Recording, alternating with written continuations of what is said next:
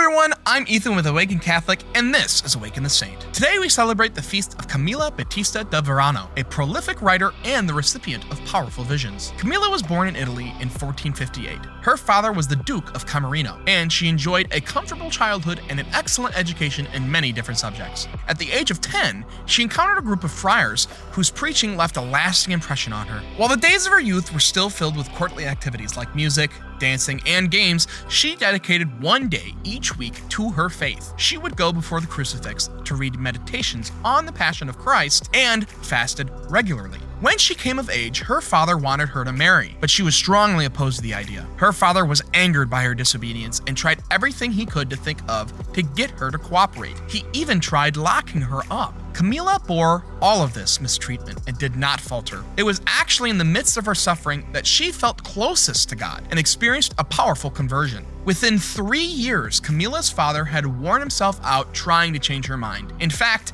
in observing how pious she had become, he started to worry that pushing her further would bring the wrath of God upon him. He gave her leave to do as she wished, and she became a nun. She was 23 years old when she entered the monastery of the Poor Clares at Urbino and adopted the name Battista. As a nun, she began to experience many powerful visions, some of which lasted for days or weeks at a time. She first saw St. Clare, the foundress of the order, and then later received a glimpse of God's love. This second vision left her feeling so unworthy that she thought she was fit only to remain prostrate at Christ's feet. Her faith intensified in a dramatic way, and she began to produce written works. She wrote a meditation on the many sorrows of Christ during his passion, as well as an autobiography called Spiritual Life, which took the form of a letter to the preacher who had first inspired her. In the meantime, her father did a 180. With his wealth, he first purchased a rundown monastery at Camerino, and, with some difficulty, convinced her to move there so she could be closer to the family. Some years later,